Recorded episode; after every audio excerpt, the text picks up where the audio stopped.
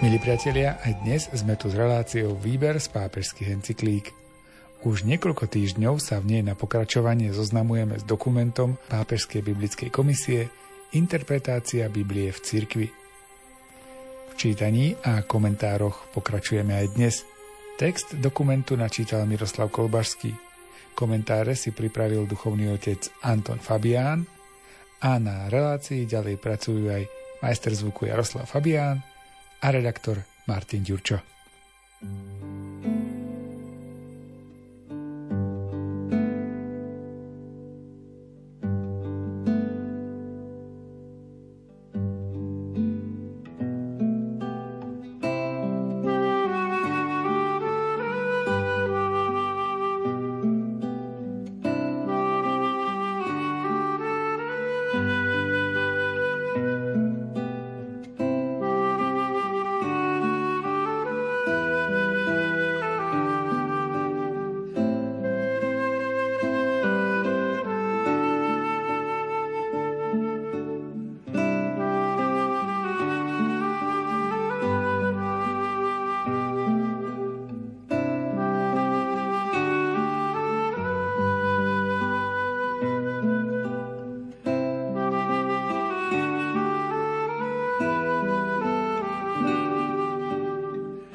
Niektoré závery. Z povedaného vychádza, že samotná Biblia obsahuje početné usmernenia a podnety pre umenie interpretácie. Skutočne, Biblia je sama od svojich začiatkov interpretáciou. Jej texty boli spoločenstvami Starej zmluvy a apoštolských čias uznané za platné vyjadrenie ich viery. Podľa výkladu týchto spoločenstiev a v závislosti na nich boli tieto texty uznané ako sväté písmo. Tak bola napríklad veľpieseň v súvislosti s významom pre vzťah medzi Bohom a Izraelom uznaná za písmo. Počas celého obdobia vznikania Biblie boli spisy, ktoré ku nej patrili, v mnohých prípadoch vždy znovu prepracované a reinterpretované, aby tak dali odpoveď na nové neznáme situácie. Spôsob, akým Sväté písmo samo interpretuje texty, nabáda k nasledujúcim poznámkam. Keďže Sväté písmo vzniklo na základe súhlasu veriacich spoločenstiev, ktoré v jeho textoch spoznali vyjadrenie zjavenej viery, musí sa aj jeho interpretácia znova stať pre živú vieru cirkevných spoločenstiev prameňom súhlasu v podstatných bodoch. Keďže vyjadrenie viery, ako ho nachádzame vo všetkými uznávanom Svetom písme, sa musí vždy znova obnovovať, aby mohlo čeliť novým situáciám, čo objasňuje aj relektúra mnohých biblických textov, nevystupuje výklad Biblie nikdy bez tvorivej dimenzie. Musí pristupovať k novým otázkam, aby na ne našiel odpovede tým, že výjde z Biblie.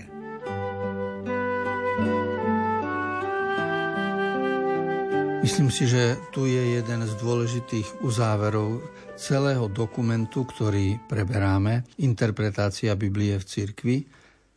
A ten uzáver spočíva v tom, že proti fundamentalistom a proti tým, ktorí by chceli písmo sväté vidieť ako listinu, ktorú Pán Boh z neba zoslal na zem, tak tu sa hovorí o pôvode Biblie inač.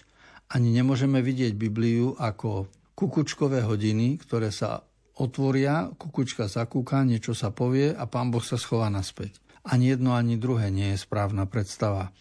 Jasne sa v tomto dokumente hovorí, že spoločenstvo veriacich i v časoch Krista, i v čase pred Kristom sa schádzalo, oslavovalo Boha, v spoločenstve veriacich sa spievalo, modlilo a z tohto rozprávania a z týchto kázni vznikli záznamy a vznikol text, ktorý my dnes nazývame Biblia.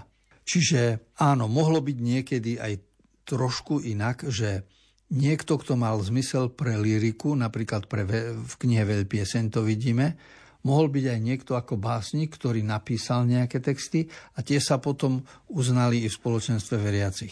Ale väčšinou vychádzame aj z toho, že to, o čom sa rozprávalo v zhromaždení veriacich, čo bolo v prežívaní viery, tak to sa dostalo do textov. Aj proroctvá a napomenutia súviseli práve so životom spoločenstva veriacich. Preto Biblia je vyjadrením každej doby, v ktorej vznikla. No a z toho potom vyplýva, že aj dnešný výklad Biblie musí mať súvislosť s tým, čo spoločenstvo veriacich prežíva dnes a ako to prežíva a čím sa trápi.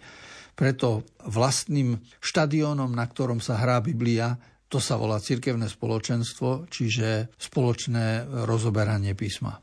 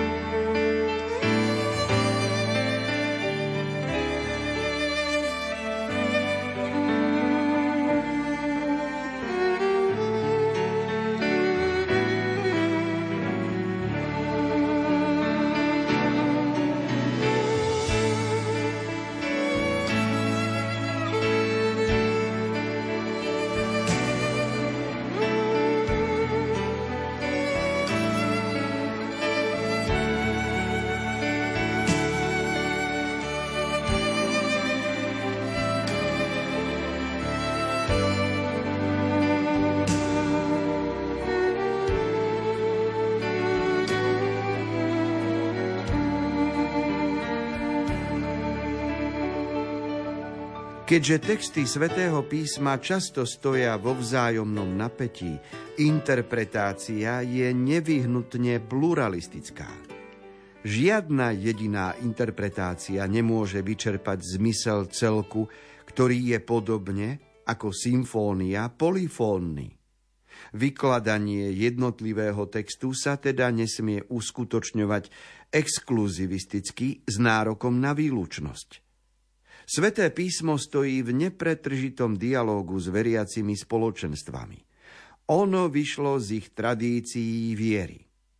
Jeho texty sa vyvíjali vo vzťahu k týmto tradíciám a na druhej strane znova prispeli k ich vývoju. Z toho vyplýva, že výklad písma sa nachádza v lone cirkvi, v jej pluralite i jednote a v jej tradícii viery.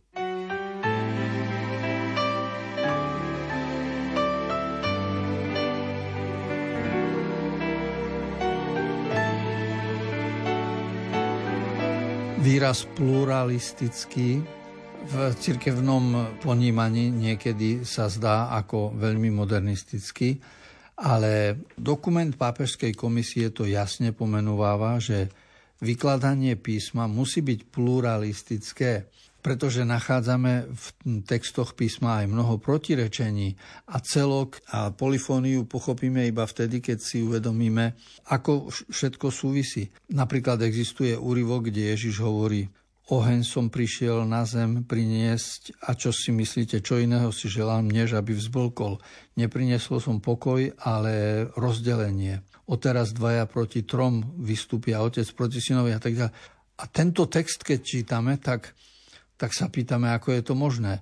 Veď inde čítame, že Ježiš priniesol pokoj a aj v omši sa modlíme: pokoj vám zanechávam, svoj pokoj vám dávam. A tu sa hovorí, že nemyslíte si, že som priniesol pokoj. Alebo inde sa modlíme: Otče, daj, aby boli jedno, tak ako sme my jedno. A úryvku, ktorý som citoval, je reč o nejednote, o rozdelení. A tak sa človek pýta, ako si také veci vyložiť, vysvetliť, ako ich porozumieť. A zrazu si musíme pomôcť obrazom, že ak máme zhnité jablká medzi zdravými, tak samozrejme, že ich oddelíme. A ak nájdeme zhnité zemiaky medzi zdravými, tak ich samozrejme vyhodíme, aby sme zachránili celok. A tu vidíme, že existuje nutnosť oddeliť sa od sebectva, zloby, hriechu, oddeliť sa od neprávosti, od vojny, od všetkého, čo život ponižuje a zabíja, a pracovať pre to, čo život rozvíja. A tak určité rozjímanie nad textami nám pomáha pochopiť pluralizmus vo výklade.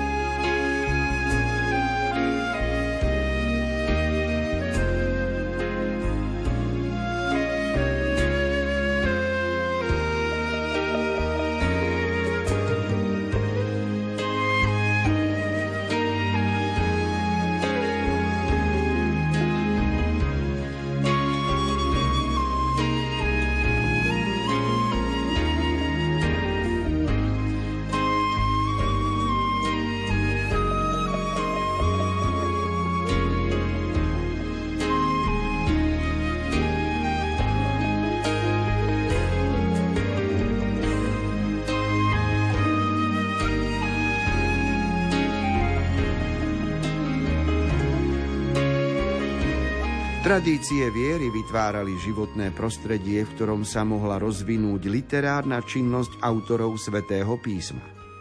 K tomuto prostrediu patril liturgický život a vonkajšia činnosť spoločenstiev, ich duchovný svet, ich kultúra a ich historické osudy. Biblickí autori sa na tomto všetkom podieľali. Podobným spôsobom si teda vyžaduje aj výklad Svätého písma podiel exegétov na celom živote a viere spoločenstva veriacich ich doby.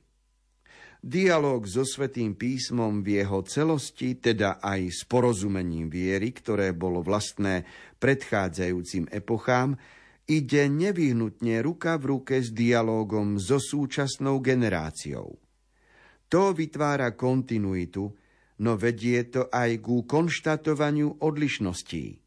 Z toho vyplýva, že interpretácia písma spočíva vo verení a vo výbere, zostáva v kontinuite s predchádzajúcimi exegetickými tradíciami, z ktorých si ponecháva mnohé prvky a privlastňuje si ich. V určitých bodoch sa však od nich oslobodzuje, aby mohla napredovať.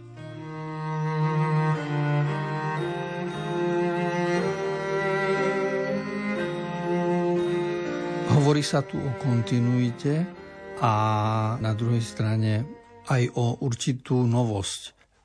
To znamená, že náš výklad dnes naväzuje na to, čo ľudia používali aj v minulosti na jednej strane, ale sme aj odlišní a postupujeme dopredu, lebo svet okolo nás sa mení. A preto liturgické prostredie, slovník, ktorý používame my dnes, komunikácia, ako máme, sa už mení, ale vždy to súvisí aj s tým, čo je základné posolstvo Biblie. Treba mať na pamäti základnú myšlienku, s ktorou sme celý dokument Interpretácia Biblie v cirkvi začínali, a síce liturgia v minulosti pred 1000 rokov bola kolískou Biblie a dnes z Biblie odvodzujeme liturgiu. Teda vzájomný súvis, ktorý pomáha pochopiť aj dôležitosť interpretácie.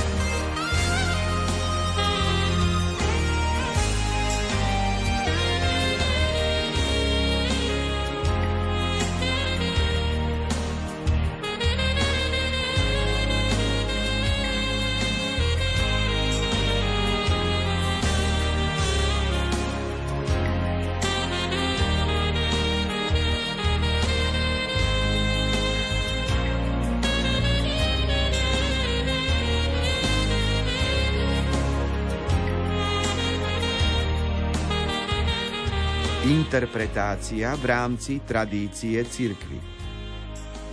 Cirkev, Boží ľud, je presvedčená, že Duch Svätý stojí pri nej pri čítaní i pri interpretácii písma. Prví Ježišovi učeníci si boli vedomí, že neboli v stave okamžite porozumieť všetkým aspektom v celej tej plnosti, ktorá im bola darovaná. V živote spoločenstva, o ktorý sa vytrvalo starali, zažívali skúsenosť prehlbovania a stále vzrastajúceho poznania zjavenia, ktoré im bolo darované. V tom spoznávali pôsobenie a vplyv Ježišom prisľúbeného ducha pravdy, ktorý ich viedol k celému bohatstvu pravdy. Tak aj cirkev putuje na svojej ceste opretá o Kristov prísľub. Ale Tešiteľ, Duch Svätý, ktorého pošle Otec v mojom mene, naučí vás všetko a pripomenie vám všetko, čo som vám povedal.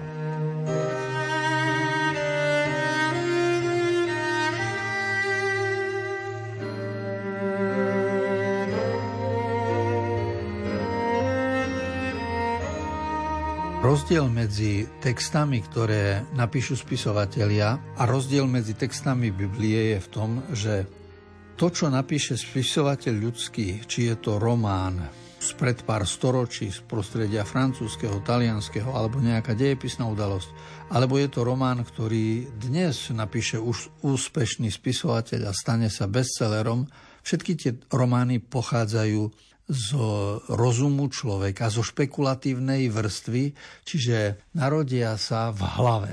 Kdežto to, čo je v Biblii, to sa narodilo v skúsenosti človeka, to znamená, Duch Svätý pôsobí a vzbudzuje v človeku vôľu niečo konať.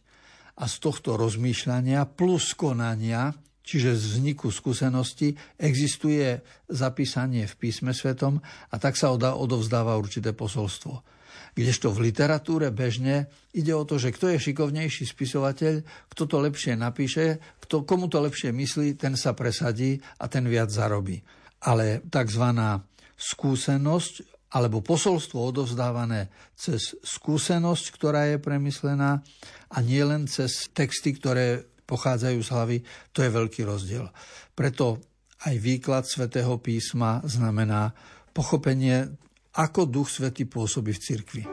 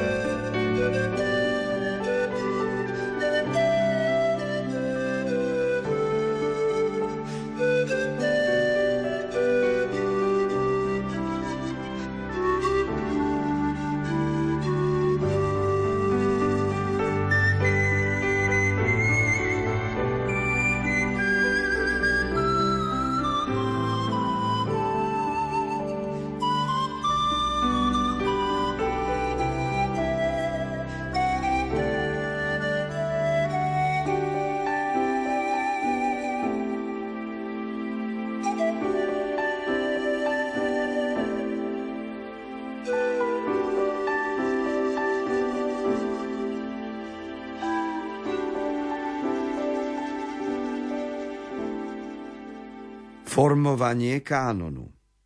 Duchom Svätým vedená a vo svetle obsiahnutého živého podania cirkev stanovila spisy, ktoré sa považujú za Sväté písmo v tom zmysle, že ich pôvodcom je Boh, lebo boli napísané z vnuknutia Ducha Svätého a ako také boli zverené cirkvi a obsahujú pravdu, ktorú chcel mať Boh vo Svätom písme, zaznačenú na našu spásu. Stanovenie kánonu Svätého písma bolo výsledkom dlhého procesu.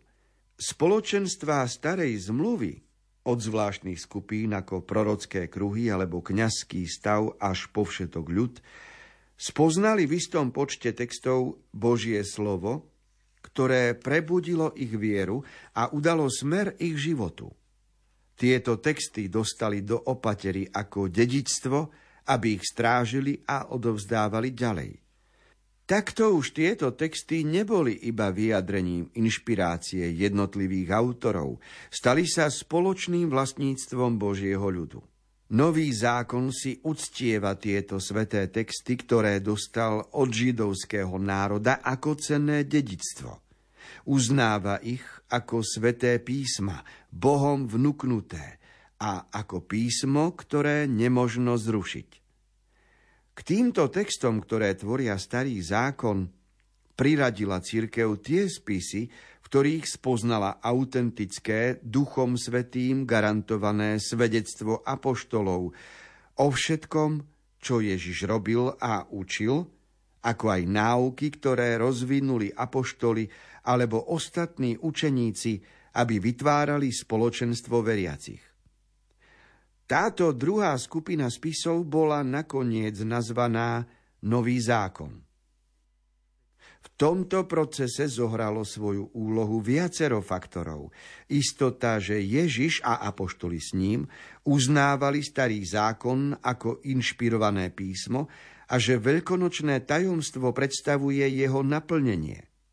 Ďalej presvedčenie, že spisy Nového zákona v konečnom dôsledku pochádzajú z apoštolského ohlasovania.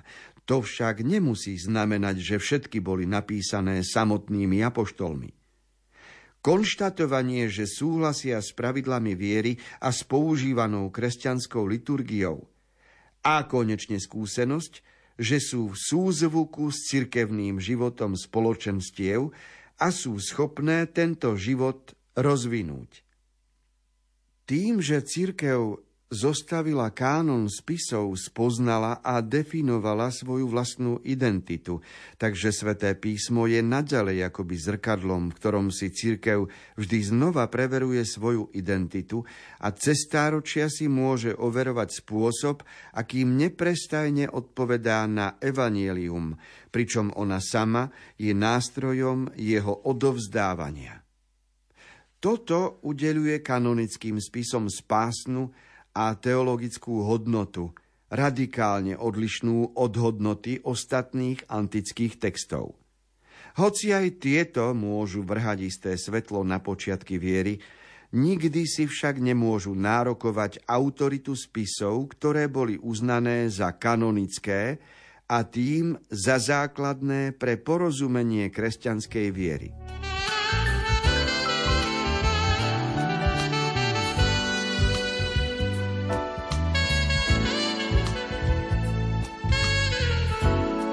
Zjavne apoštoli, keď vychádzali z Jeruzalema a prichádzali do Antiochie alebo do Efezu alebo do Ríma a stretávali sa s veriacimi ľuďmi, so sympatizantmi Ježiša Krista, prichádzali do židovských spoločenstiev, rozprávali o Ježišovi Kristovi, rozprávali svoju skúsenosť, uverenie v zmrtvých stalého, tak toto všetko sa stalo podkladom pre zapísanie a z ohlasovania apoštolov z kázni, ktoré mal Peter a aj Pavol neskôr, vznikli záznamy, ktoré my dnes poznáme ako evanjelia. Dôležité je, že tieto knihy sa stali oknom a zrkadlom, lebo príbehy evanjeliové sú dverami, ktorými sa dívame do minulosti, a to je pre nás okno do dverí minulosti. Ale každý evanjeliový príbeh je zrkadlo, v ktorom vidím sám seba a svoj život a to, ako uskutočňujem alebo neuskutočňujem Božiu vôľu. Preto nám nastavujú zrkadlo. A tak knihy písma svätého sú dôležité, voláme ich kanonické, lebo majú autoritu, ktorá má hodnotu teologickú a spásonosnú pre každého človeka. Priblížil sa záver dnešného stretnutia nad dokumentom od Pápežskej biblickej komisie Interpretácia Biblie v cirkvi. V rámci relácie Výber z pápežských encyklík budeme o týždeň pokračovať v jeho ďalších článkoch. Pre dnešok sa však lúčia a za pozornosť ďakujú tvorcovia relácie Miroslav Kolbašský, Anton Fabián, Jaroslav Fabián a Martin Jurčo.